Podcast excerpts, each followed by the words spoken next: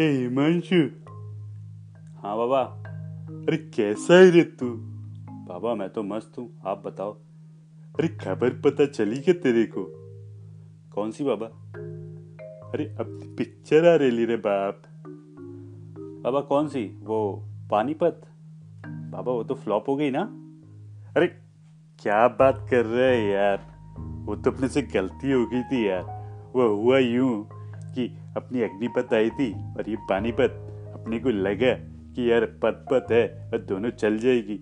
और पहले एक विजय पत आई थी, वो भी चली थी। सारी पत चली थी। क्या? और अपने को लगा ऋतिक भी होगा इसमें, इसलिए फ़िल्म चल जाएगी। और विलन बन रहा था अपन तो इसलिए लगा पूरा कॉन्फिडेंट था अपन।